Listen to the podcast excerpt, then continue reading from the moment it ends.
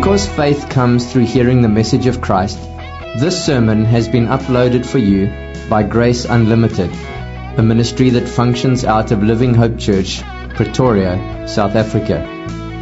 We want Jesus Christ to have first place in everything in our church, and we want to help you know and follow Jesus in all of life and to help others do the same. Find out more or download many more free sermons at graceunlimited.co.za or livinghopechurch.co.za.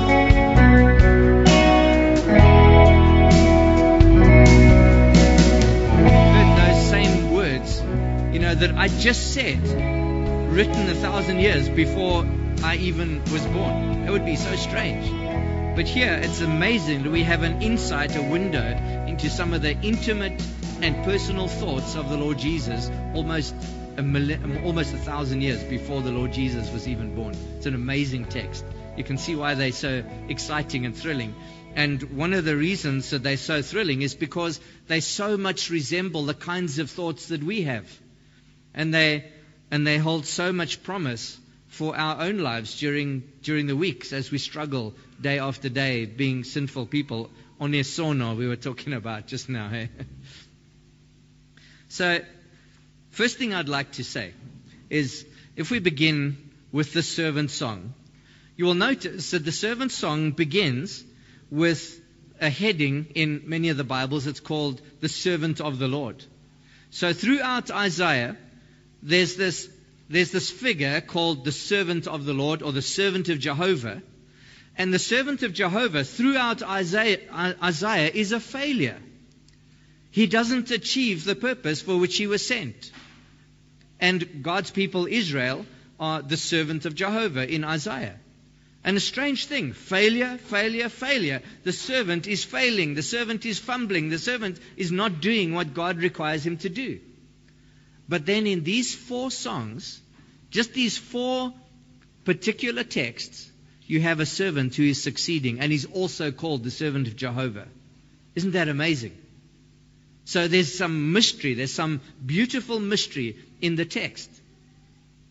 So, interestingly enough, at all of the points where the servant of Jehovah, Israel, fails, this servant of Jehovah, the Messiah, the Son of God, who's going to come into the world, he succeeds. And that's wonderful. It's like this story I was telling, telling the kids. You know, n- nobody else can climb out of the hole, but God sends his Son, and he goes through a whole process of learning as a, as a human being, as a man, and he becomes so skilled and so brilliant and so wonderful that he is able, as a human being, to rescue other human beings. What a glorious reality that is. I find that absolutely thrilling. So, of course, when God puts his servant on the scene, he says, This is my servant. And he points to the Lord Jesus. He pushes Jesus forward. You can notice the attitude that God has right in the beginning there. He says, Listen to me, you islands. Hear this, you distant nations. This is a declaration. You know, all of you people, you think of the Mediterranean world, all of those islands dotted around in the Mediterranean, and then, of course, the world at large beyond that. He's saying, Listen, people, listen, people. Here's my servant. Here's the person I want to put before you. In fact, in Isaiah 42, verse 1, as the, the first servant song, he says, Here is my servant whom I uphold, my chosen one in whom I delight. So he's putting Jesus on the stage. Just this one man, he's putting you He's putting Jesus in front of you so you can look at him, so you can hear his thoughts, you can see the qualifications, you can see the type of relationship that God gave him with his Father. Beautiful, beautiful picture this. And I'm hoping that as you look at this, you're going to say, yeah, I would like to see something about Jesus that we don't immediately see in the Gospels. Let's see some pictures of Jesus from the Old Testament. Wonderful. So, you'll notice that the, the success I mean, the, the experience and the success of the servant of Jehovah is a very complicated thing. It's a, just like our lives are complicated, our thought lives are complicated. For the servant, it was a complicated thing. God becoming man. Can you imagine? Can you imagine a distance greater than that? The infinite God becoming a finite man. The unlimited becoming limited. He comes into this world, and on the side there, on that presentation, you can see I've got a, a world map just to show something of this contrast. God becomes man, and this man comes into the universe, into this created order, which automatically is limited. Out of the whole universe, he comes to the planet Earth.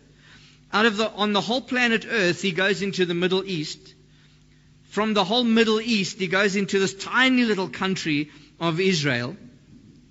And he only come, he comes into this little tiny country of Israel at a time in history where technology is almost zero. I mean, nobody can even WhatsApp each other or emails. In fact, there's no, not even CD-ROMs. I mean, we hardly even use those things anymore. Never mind tapes or, you know, VHS machines and all of those kinds of things. I mean, technology is almost zero. They've got the wheel. They've got rudimentary tools, you know, for stonework and working with water and, and uh, agriculture and that sort of thing, you know, mining and, and that sort of thing. But technology is almost nothing. You would expect God to send his servant into the world where there's massive technology, where he just speaks. Like I'm sitting here on the carpet telling a kid story, and people around the world are listening to my kid story, just boom, like that. You would expect God to send his servant into the world in a time like that. But no, he comes in a very, very, very limited time in history where he's just one ordinary man walking around and the words that he speaks are not recorded. I mean, no one's got a recording machine that's recording what he's saying. The, the, the people who heard what he said, if they didn't remember what he said, they, those words are gone. Amazing. God's Son a time with limited technology. He comes into a poor family. He lives 30 years without ever appearing on the front page of the Jerusalem Times.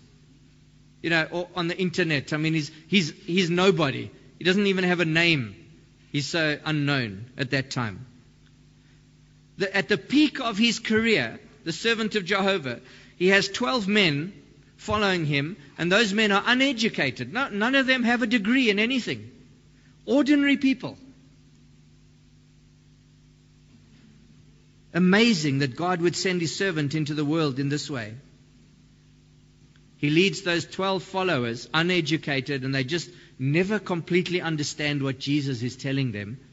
Right till the very end, Jesus says, You know, I've been, along you, been among you for such a long time, and you still don't understand what I'm saying. You would think that if God sent his son into the world to, to redeem people, he would have brought them, he, he would have brought Jesus in and surrounded him by highly educated men, highly influential people with a lot of money and a lot of um, influence with surrounding nations. You would have thought that that would be the way to do it, like a big marketing campaign. But for three years, Jesus is followed around by these uneducated guys who are arguing among themselves and they don't understand what he's saying. And then Jesus faces massive opposition, which leads to a shameful and agonizing death. There's the servant of Jehovah. He's a servant. Obviously, he's a servant. God puts him into the most not ideal state of the world, you know, it, most not ideal place in the world, you know, most not ideal state of technology the most not ideal uh, followers. You know, poverty, he is, everything is, is bound up in smallness when you see the servant of Jehovah. And that is fascinating for us. I mean, a lot of the time when we look at our own lives, we think that if only we could get out of the boundaries of smallness, then we could make an impact in the world around us. And we do tend to despair. We think, you know, if only this was the case, if only that was the case, if only that was the case. And if Jesus, if the servant of Jehovah could have listed all of the if onlys, you know, if only I came in in my former glory as God, and I came walking here shining like the sun and I spoke to people, this whole planet would have been revolutionized in the snap of the fingers. But no, God sends an ordinary man in very, very, very ordinary circumstances. And obviously, as we've read in our text, that can lead any person to discouragement. That can lead any person to despair, can't it? Now we're going to see how the servant of Jehovah dealt with that. So in the first verse, you notice God is broadcasting his servant. You know, look at my servant. In chapter 42, the first servant song, Here is my servant, whom I uphold, my chosen one, in whom I delight, is declaring him. Here's the servant of Jehovah. Look at him, everybody. So, of course, as the whole world looks at him, they think, But he's so ordinary.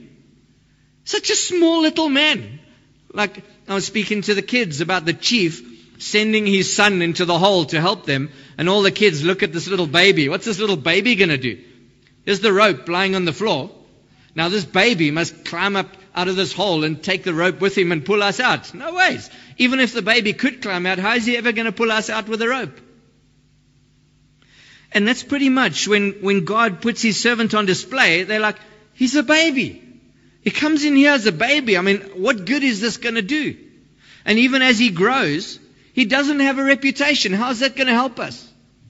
He doesn't have anything. He's, you know, he's an ordinary person. He's without influence. How's this person going to help us? But notice some of the credentials that God puts on this child, on his son, on the servant. And I think if we look at these credentials, we realize that if we look at the Son of God in that way, and we laugh at that, we say, hey, this is, this is so ordinary, this is impotent, he can't help us, then we're looking at the wrong credentials. And look at these beautiful credentials that we, it's so easy to lose sight of in a, in a world that is full of technology. He says in verse 1, he says, He was called. Before I was born, the Lord called me. Imagine being called by God. God comes to you and He calls you. Alan. Oh, Samuel. Samuel. imagine God coming to you and calling your name. Can you imagine the privilege of God calling you? Coming to speak to you. God giving you a mission. Doesn't matter what the mission looks like, what a privilege that God called you. God called you to Himself. And if you are a true believer in the Lord Jesus Christ, according to Romans 8, those whom He predestined, He what? He also called. If you're a true believer in the Lord Jesus Christ, one of the greatest values that God has demonstrated in His relationship with you is that He came to you and He called you as an individual. What an absolute privilege. How many times do we think about that when we think about our smallness in this world. I am called by God. And the servant says, Before I was born, the Lord called me. At every time in his life, he was conscious that he was particularly known and purposed by his Father, the Lord. Imagine him as a child saying, This doesn't look very big, but my Father, my Heavenly Father, has called me to a purpose. Imagine you washing the dishes. This doesn't look very big or heroic, but my father has called me to a purpose, and this is part of my purpose. You know, washing your socks. You know, writing exams. The, even exams that you think you're not going to pass. This doesn't look very glorious, but I know that I'm, I'm called by God to a purpose. What a wonderful reality. And then the second thing the servant of Jehovah points out, also in verse 1, he says, From my birth, he has made mention of my name. So he has called and he is named. I know in different countries, different cultures, names have different meanings. So, for example, in my own culture, you know, in, in a more, you know, sort of English, white, British, you know, we originally, hundreds of years ago, came from Scottish descent. But, you know, you give a name to somebody, you don't actually care what that name means. You just like the sound of the name, so you call somebody by that name. But of course, many times when I speak to my African brothers and sisters, like uh, one of my first questions is, "What does your name mean?" When they tell me this is my name, you know, they tell me what their name means, and I'm like, "That's wonderful and so nice to meet people who are conscious that they have been named by their parents with a specific intention. I'm going to call you this name because you are a blessing to me." I'm going to call you this because uh, now I'm full. I'm grateful that God has given me so many children. You know, all of, all of the names that have meanings are beautiful. And what a wonderful thing that from his birth, the servant of Jehovah, the Lord, has spoken his name. He has made mention of his name. Imagine that, 700 years before the, the, the servant of Jehovah comes into this world, God is speaking about him in the servant songs from his birth, what was it like for the Lord, Jehovah, to be making mention of the name of the servant of Jehovah? Your mind. Jesus. Jehovah saves. Imagine having a name like that. Jehovah saves. And there's that child crawling around on the floor. Jehovah saves. Jesus. What does that say about me? It has something to do about the, with the identity of that child. He's crawling around, but he is Jehovah saving people. He's going to save his own parents. He's going to save his own brothers and sisters. He's the one who is at the bottom of the hole and he's going to successfully climb right to the top of that hole with the rope and he's going to pull his people out of that hole. Jehovah saves. What a glorious reality that he was named and the Lord kept making mention of his name, showing a special relationship between him and the Father. Showing that this is a deeply personal thing. And not only is it that, but it's a public acknowledgement. God stands with this child. God stands with this child who's growing and becoming a young man and becoming an adult. And as he comes into his full experience of the saving work that God had prepared him for, it becomes more and more and more special. Until we see the Lord Jesus Christ on the cross calling out, My God, my God, why have you forsaken me? It's a close, special, beautiful relationship that the Father has with the servant of Jehovah. So not only was he called, but he was also named. This made this very personal. Now you can see the criteria that God considers important. You might be ordinary, but if you're called by God, if you're named by God, what a beautiful, beautiful reality this is. This is personal. This is special. But then also, he was prepared. Not only was he called and named, but he was prepared. In verse 2, he said, He made my mouth like a sharpened sword. So God, Jehovah, made the mouth of the servant like a sharpened sword. And this verse 2, it's got two elements in it, so we're going to split these verses. And going, I'm going to show you how they work. He said, He made my mouth like a sharpened sword. In the shadow of His hand, He hid me. Verse, the next half of that verse says, He made me into a polished arrow. And He concealed me in His quiver. So you can see, He made this, and then He hid this. And He says that twice. So in two ways, he made my mouth like a sharpened sword. He made me into a polished arrow. You know, two things that the Father made him to be. And then both of those things that the Father made him to be, the Father also hid those things. You know, it's almost like when you are in a social setting talking to somebody and you're getting all clever about some topic. And then you discover that this person that you're trying to teach has a PhD in that topic. You're like, oh, okay, yeah. I look stupid. I mean, we've had that experience, or is it just me that does that kind of thing? so, so the Father prepares him, but then God, he, he intentionally hides that aspect of the servant that he's been honing and refining and sharpening and making beautiful uh, all of these years. He's hiding that. Why would the Father hide that? Here's the servant of Jehovah. For 30 years, he's walking around looking like an ordinary man, but the quality of that man. It's an unbelievable quality. It's, it's like the quality of a sharpened sword. It's the quality of a polished arrow. Now, of course, you know, I haven't, I've never sharpened a sword. I've just sharpened knives in the kitchen. Or my Gerber, you know, that I carry with me all the time. I sharpen that to keep it sharp. But I've never sharpened a sword, so I had to watch some YouTube videos to find out why this is significant. And the one guy who was sharpening these long swords, you know, he was this collector of all these medieval swords, you know, from the Vikings days and all the way back, you know, to ancient times. He had this collection of swords. And he was saying that it, in ancient times, it was very unusual to find somebody with a highly polished sword. Why? Because it t- took so much effort to polish a sword. I mean, it's a long thing, and it just takes hours and hours and personal care for somebody to make sure that his sword is polished and properly sharpened. So he said, uh, probably the large bulk of swords that the people used to use in all of the ages that we've seen where battles were fought with swords. Probably the large bulk of those were basic cast swords, you know, or even a rudimentary hammered sword that was hardly even very sharp.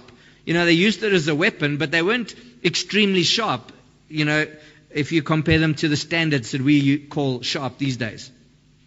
So I thought that was pretty fascinating that if a person, if a particular soldier wanted a polished sword, he would have to sit there hour upon hour upon hour polishing his own sword. And it would take a process of going with a stone, then something finer and something finer, and eventually polishing it. And to, to bring a piece of steel like that to a, a highly polished surface took a lot of personal effort and dedication. You really had to want to use this particular sword for a long time. It's a very personal weapon. And that's interesting.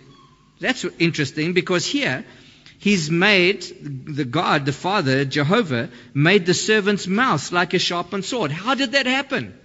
Did he just say one day, okay, I'm going to give you words to speak? Or, or was, he, was his way of speaking being refined over all of those years?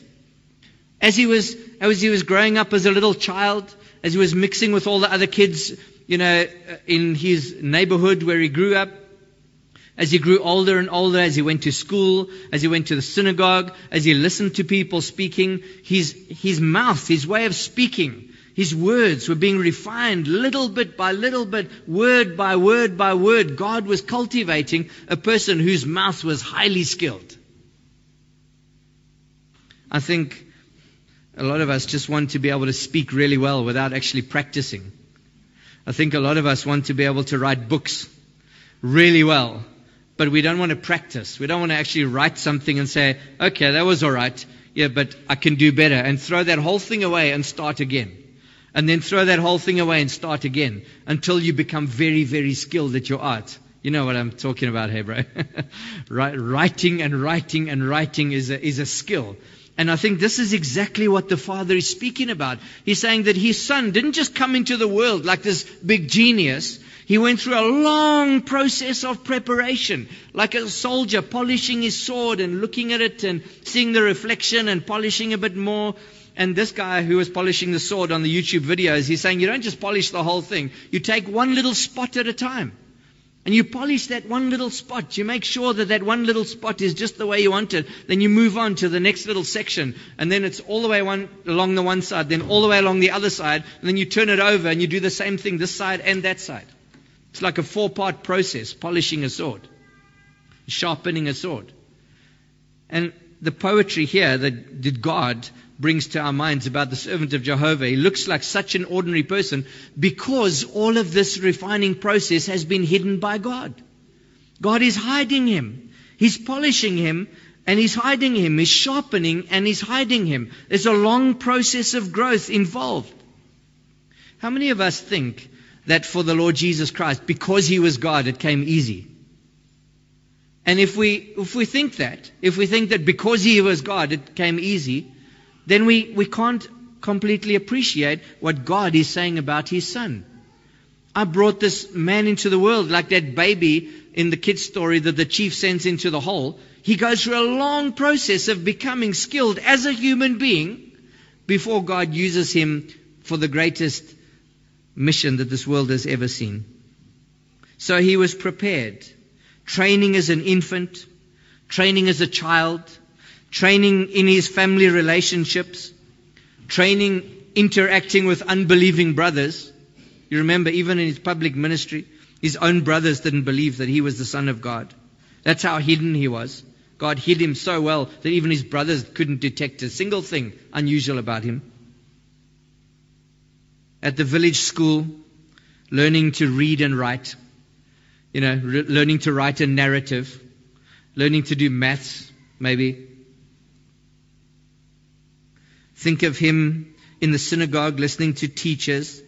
Think of him wandering around in the fields of Galilee, looking at the way plants grow, looking at how the birds fly, you know, looking at the sky, observing the weather. And in all of the Lord Jesus' parables, you remember, all of this comes in. He tells parables about children and the way fathers relate to their children. He tells parables about the birds. You know, he tells parables about people's hair. He tells parables about all kinds of things, and he had to learn, he had to go through a process of learning all of these things so that he was equipped for that short little time of ministry. He had to understand nature, and he had to do physically hard work with his father Joseph, getting these you know, dove joints right while he's doing his carpentry. A guy by the name of Stephen Reese, who preached a series of sermons on these servant songs that I absolutely love.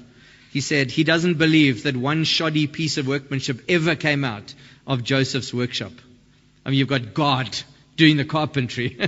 you know, he, he, can say it is finished when he sends this table or this chair out of the uh, out of the carpenter's shop. You know. Okay, so he was called. How wonderful! How many times do we ever even speak about being called in this technological world? It just doesn't fit into the categories, does it? But called by God, named by God, prepared by God, hidden by God. This guy, Stephen Reese, again, he says how sad it is. He, I think he said it tongue in cheek. I think he was sort of being sarcastic, having a bit of a chuckle about it. He said, How many young people does he meet who, dis, who are distressed about the fact that their skills are hidden on a small little stage somewhere in the world when they believe that their skills should be displayed on a big stage? You don't have to be a preacher to feel that. You know, you can be an ordinary person in an ordinary job, uh, and you can say to yourself, you know, I've got way more skills than this job requires. I should be put in a more prominent position. But think of the servant of Jehovah. God, in human flesh, comes into this world and he's hidden. He's so skilled. God is refining him and sharpening him and polishing him through all of these different experiences but nobody ever gets the impression that this is God in flesh. He does, of all people in the world, he has the skills that should be displayed on a large stage. But there he is, he's hidden, and he's content to be hidden. He's content because he's called. He's content because God mentions his name. He's content because God is busy refining him through ordinary, everyday life experiences to prepare him for something that is going to happen. I do, I do sympathize with you if you struggle with hiddenness. We all struggle with hiddenness, don't we? We want to make a mark, especially men. We want to make a mark. We want to progress. We want to be productive. We want to leave a legacy. And for the servant of Jehovah, for 30 years, he's not leaving any legacy. He's not building any buildings. You know, he's not, doesn't have any streets named after him. He's just an ordinary man just like everybody else, walking around in this world. Just like that baby in the bottom of the hole in the kid's story. Just, he's just one of us. How's this baby going to save us? And then he grows and grows and he becomes so skilled that he saves them all in his human frame. Amazing that the Father hides him. And for 30 years he's being, being hidden until the moment God is going to pull him out of that hiddenness and he's going to astound the world by the quality, the polished, sharpened quality of the servant of Jehovah. And then we notice not only was he called, not only was he named, not only was he prepared and hidden, but he was also promised big things. He was promised huge things. Notice it says here in verse 3 he, God, said to me, the servant, You are my servant, Israel, in whom I will display my splendor. Imagine God came to you and said to you, um, Alan, I'm going to display my splendor in you. What picture comes to mind?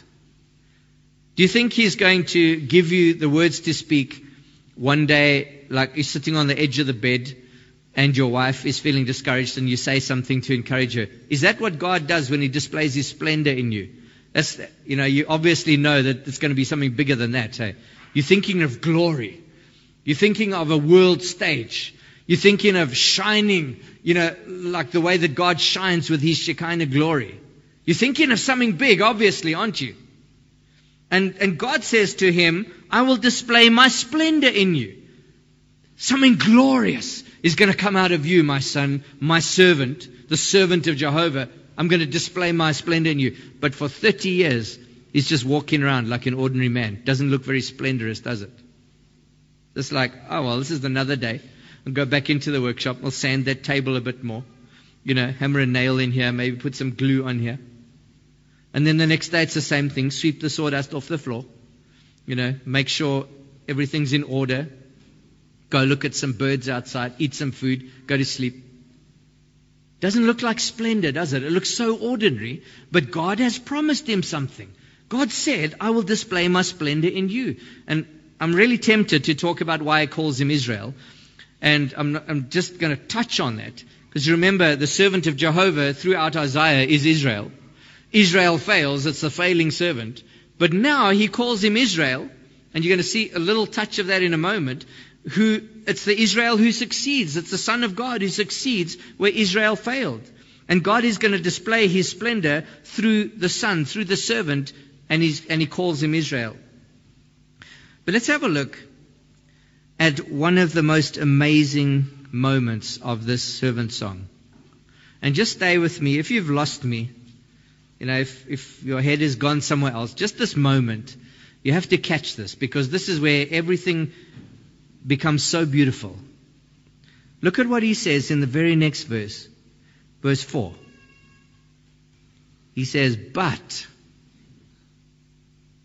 but in contrast, to all of that training, all of that being called, all of that being named, all of that being trained, all of that being hidden, all of that being promised. But in contrast to all of that, I said, I have labored to no purpose. I've spent my strength in vain and for nothing. How many of us can imagine these words coming from the heart or the lips of Jesus. And as we see these words spoken of the servant of Jehovah, Jesus Christ, suddenly we say, Now I can identify with this man. We all say, Ah, oh, it's because it was God, it was so easy. But imagine the servant of Jehovah, imagine the Messiah, imagine our glorious Savior coming to the point where he says, It's been pointless. 30 years. 30 years I've been going on and on and on on a daily basis and nothing's happening. I don't see any revolution starting. I don't see the splendor of God being radiated out of my person. Nobody even knows who I am. Not even my own brothers know who I am. No one believes the story. That's why if you go all the way to the final servant song, the greatest servant song, you know, in Isaiah 42 and 53, when he starts that song by saying, Lord, who has believed our message? And to whom has the arm of the Lord been revealed? He's saying, Nobody. It hasn't happened. Father, what is happening? You're training me and training me and training me for such a long time and nothing's happening. It just seems so pointless. When's this thing going to happen? And I think you and I really understand what it's like to be like, you know, I've studied so much. I've prepared so much. I've been working on all these little things in my life for so long. When's the big stuff going to happen? When's the big calling in my life going to start generating when I can see some legacy developing, where I can see that I'm going to leave something behind for my children and, and generations that follow me? I don't know about you, but when I read this, these two little lines by the servant of Jehovah, it just it touches me more than I can say. I've labored to no purpose. You want to say, No, Jesus, no. You performed the greatest work this world has ever seen. But he's saying, No. I've labored to no purpose. I've spent my strength in vain and for nothing. You, you have to admit that there's mystery. There's such mystery in these words, isn't there? You know that God could never think like this, hey? But this shows the mystery of the relationship between Jesus' nature as God and Jesus' nature as a human being. Doesn't that show that we can really identify with the servant of Jehovah as a man struggling, struggling, struggling through this world? And of course, I call this sermon Do Not Despair. And you're probably thinking, oh, well, if, if Jesus despaired, then we should start despairing right now. because that's, that's a bit scary. You know, even if our great glorious champion, Jesus Christ, if he found himself in this state where he thought his, all of his effort was for nothing, then surely we should despair because we don't match up to him at all. Three years after beginning his public ministry, he's being dragged through the streets in Jerusalem in his blood-stained garments in agony and shame. Doesn't look like he's amounted to much, does it? The crowds that loved him, as he comes into his earthly ministry, the crowds are, are th- thronging around him and he's healing them one after the other. They love him. They're hanging on the words that are coming from his mouth. They want to make him king. They just, they just think, what a wonderful thing to have a king who can just make bread. You know, just pooh, fish and bread. You know, are you hungry? Here's food. Nobody has to work ever again. Imagine having a king like that.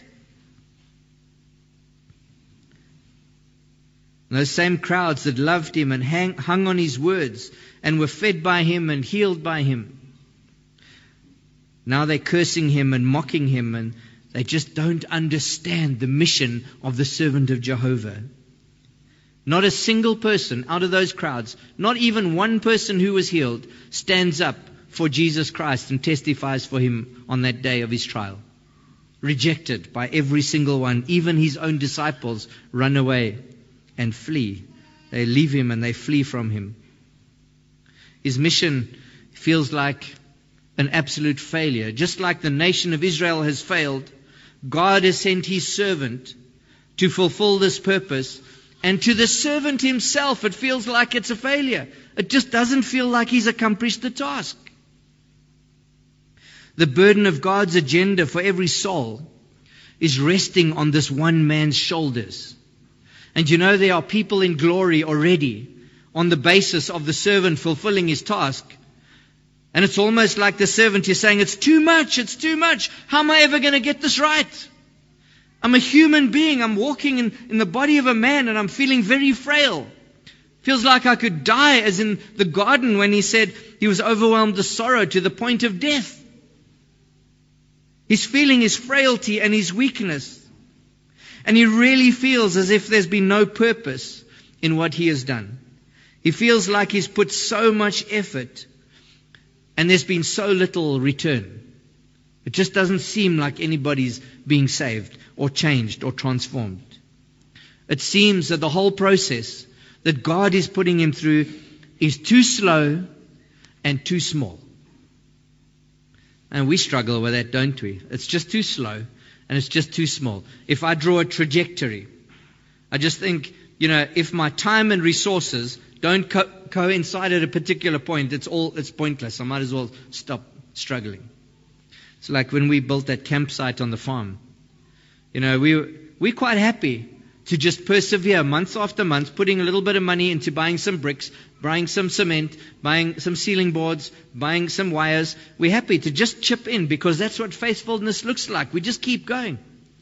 But me and my dad, as we looked at that project, we realized, you know, our age and our resources are going to coincide at one point, and we're going to realize that this project, yes, at this rate, we're going to finish this project about 150 years after we die. Then we can start the work, kind of thing, you know. And you might feel like that, that as well. It's too slow and it's too small. How's this ever going to work? So the servant ends in disappointment, a sense of failure, a sense of frustration, a sense of defeat, and it feels to him like everything has come to nothing. And that's the point of despair, isn't it? And if that is all there is, if that is all there is, despair takes charge. Despair takes charge of your life. But for the servant of Jehovah, praise God, that's not all there was. Hey? He was called. He was named. He was prepared. Yes, he was hidden. Yes, he was promised big things, and it just seemed like this was not going to go anywhere because too much time had been spent and, and the end of his process was coming and he hadn't accomplished anything. In the next line in that verse, in verse 4, it says, Yet. Oh man. He says, verse 4 starts, But I said, I've labored to no purpose. I've spent my strength in vain and for nothing. Yet. Another, another contrast. In spite of all of how this thing seems, in spite of how weak this seems, this whole process, how ordinary it seems, how slow it seems, how not enough this process seems, he says, Yet what is due me is in the Lord's hand, and my reward is with my God. And there's the servant that even though he looks at the situation and he says it's pointless, it can't work, to be limited to the human form and human capacities is so limiting that I cannot see how this is possibly going to happen, but God is going to do it somehow. God is going to bring this about. God is going to com- complete this mission through me. I don't know how, but I just trust God. It's like Abraham in Romans 4. Faces the fact that his body is as good as dead. And, and Sarah's womb was also dead. I mean, they're a hundred years old. There's no ways they can have a child. God comes and says, you're going to have a child. And he says, I can't see how this is going to happen, but I trust God. And that is the key as we're facing despair. Doesn't matter how, how the situation looks. For the servant of Jehovah, he comes to the point of disappointment and failure and frustration and despair. But in that state, in that, in that state where everything seems to be counting against him, he says, but, or yet, what is due me is in the Lord's hands. Whatever God has planned for me and purpose for me, that's going to come to me. It's going to happen. If anybody around him said to him, How are you going to do this? He probably would have said, I don't know how I'm going to do this, but God is going to cause it to happen. We might be looking at all the technology and, and marketing strategies. We might be thinking of how you can do a Google Ads campaign. But if this individual, if this servant has these qualifications, he's called by God. He is named by God. He's, he's God's person, God's servant, the servant of Jehovah. He has been prepared by God. Yes, he's been hidden by God for a purpose. He was promised great things by God. And in spite of that, it felt that he had failed, and even that was not enough for him to say, I abandon God altogether. The hope in this, the glory in this, the biggest glory is that the servant of Jehovah just keeps looking at his father. He says, All of the precious stuff, the precious things and qualifications I have are from my Father in heaven. I'm looking to him as a person and I'm trusting him in this dark time. It is the faith, even though God himself is crushing him as an enemy as he hangs dying on the cross, he calls out to his father and, he, and it's like, I'm dying. This is all coming to an end. But he still calls out, My God, my God. The faith that grew through ordinary life preparation showed itself to be a glorious thing.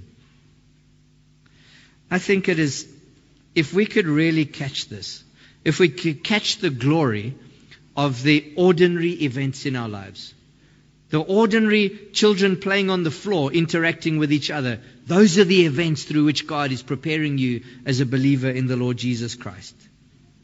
Growing up as little children, playing at a primary school, God is preparing children during those ordinary events. He's not going to suddenly put you on the big stage of the world when you haven't been prepared through that school.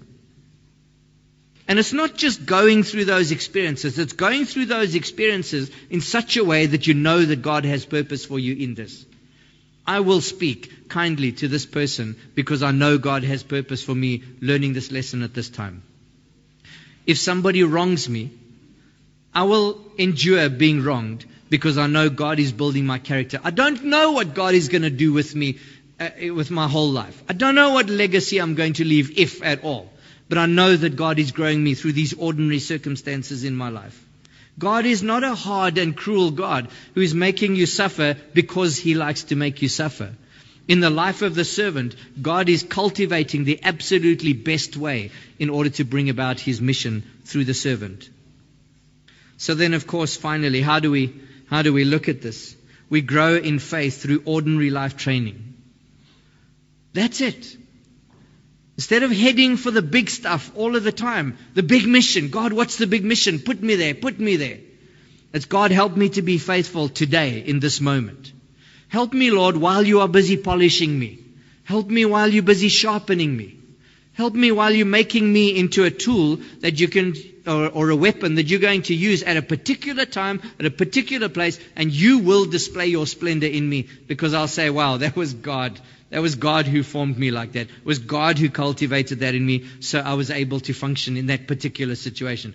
You might have one moment where God will display his splendor in you like he did in the servant of Jehovah. Some of the ordinary things you can do basically is apply yourself as the servant of Jehovah did to understanding God's big picture in Scripture. Apply yourself to the Word of God.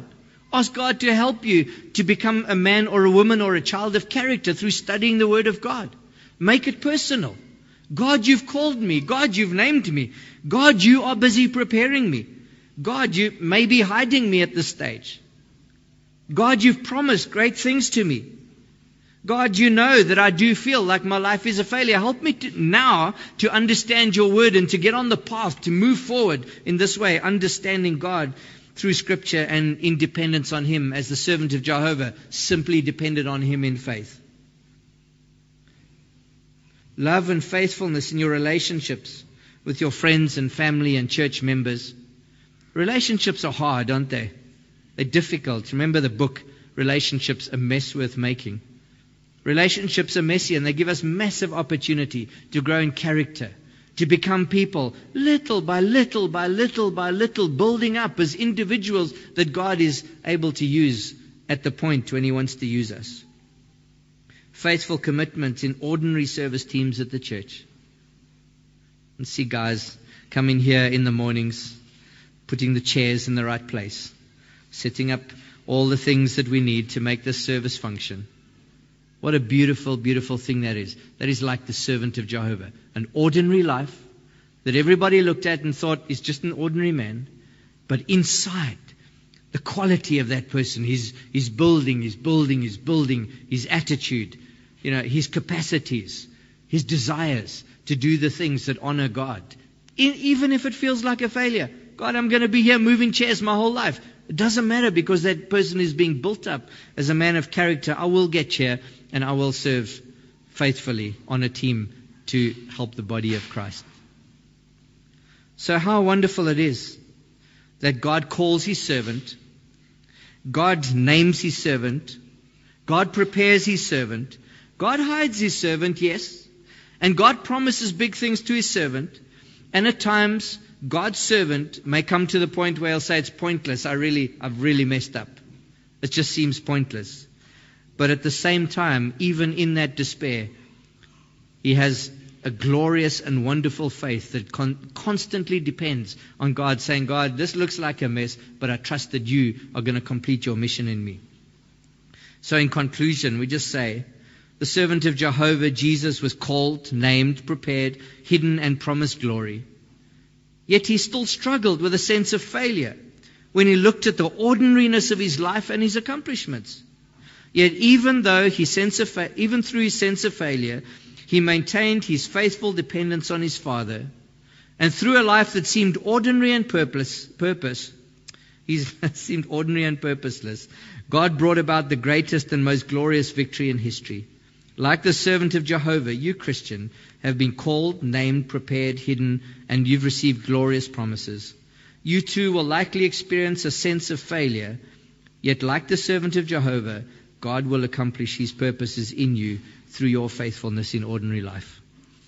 Lord, thank you that you've given us the snapshot of the servant of Jehovah. Lord, it's so amazing that you would actually give us these photographs of the servant of Jesus Christ, of the great Messiah, hundreds of years before he was even born.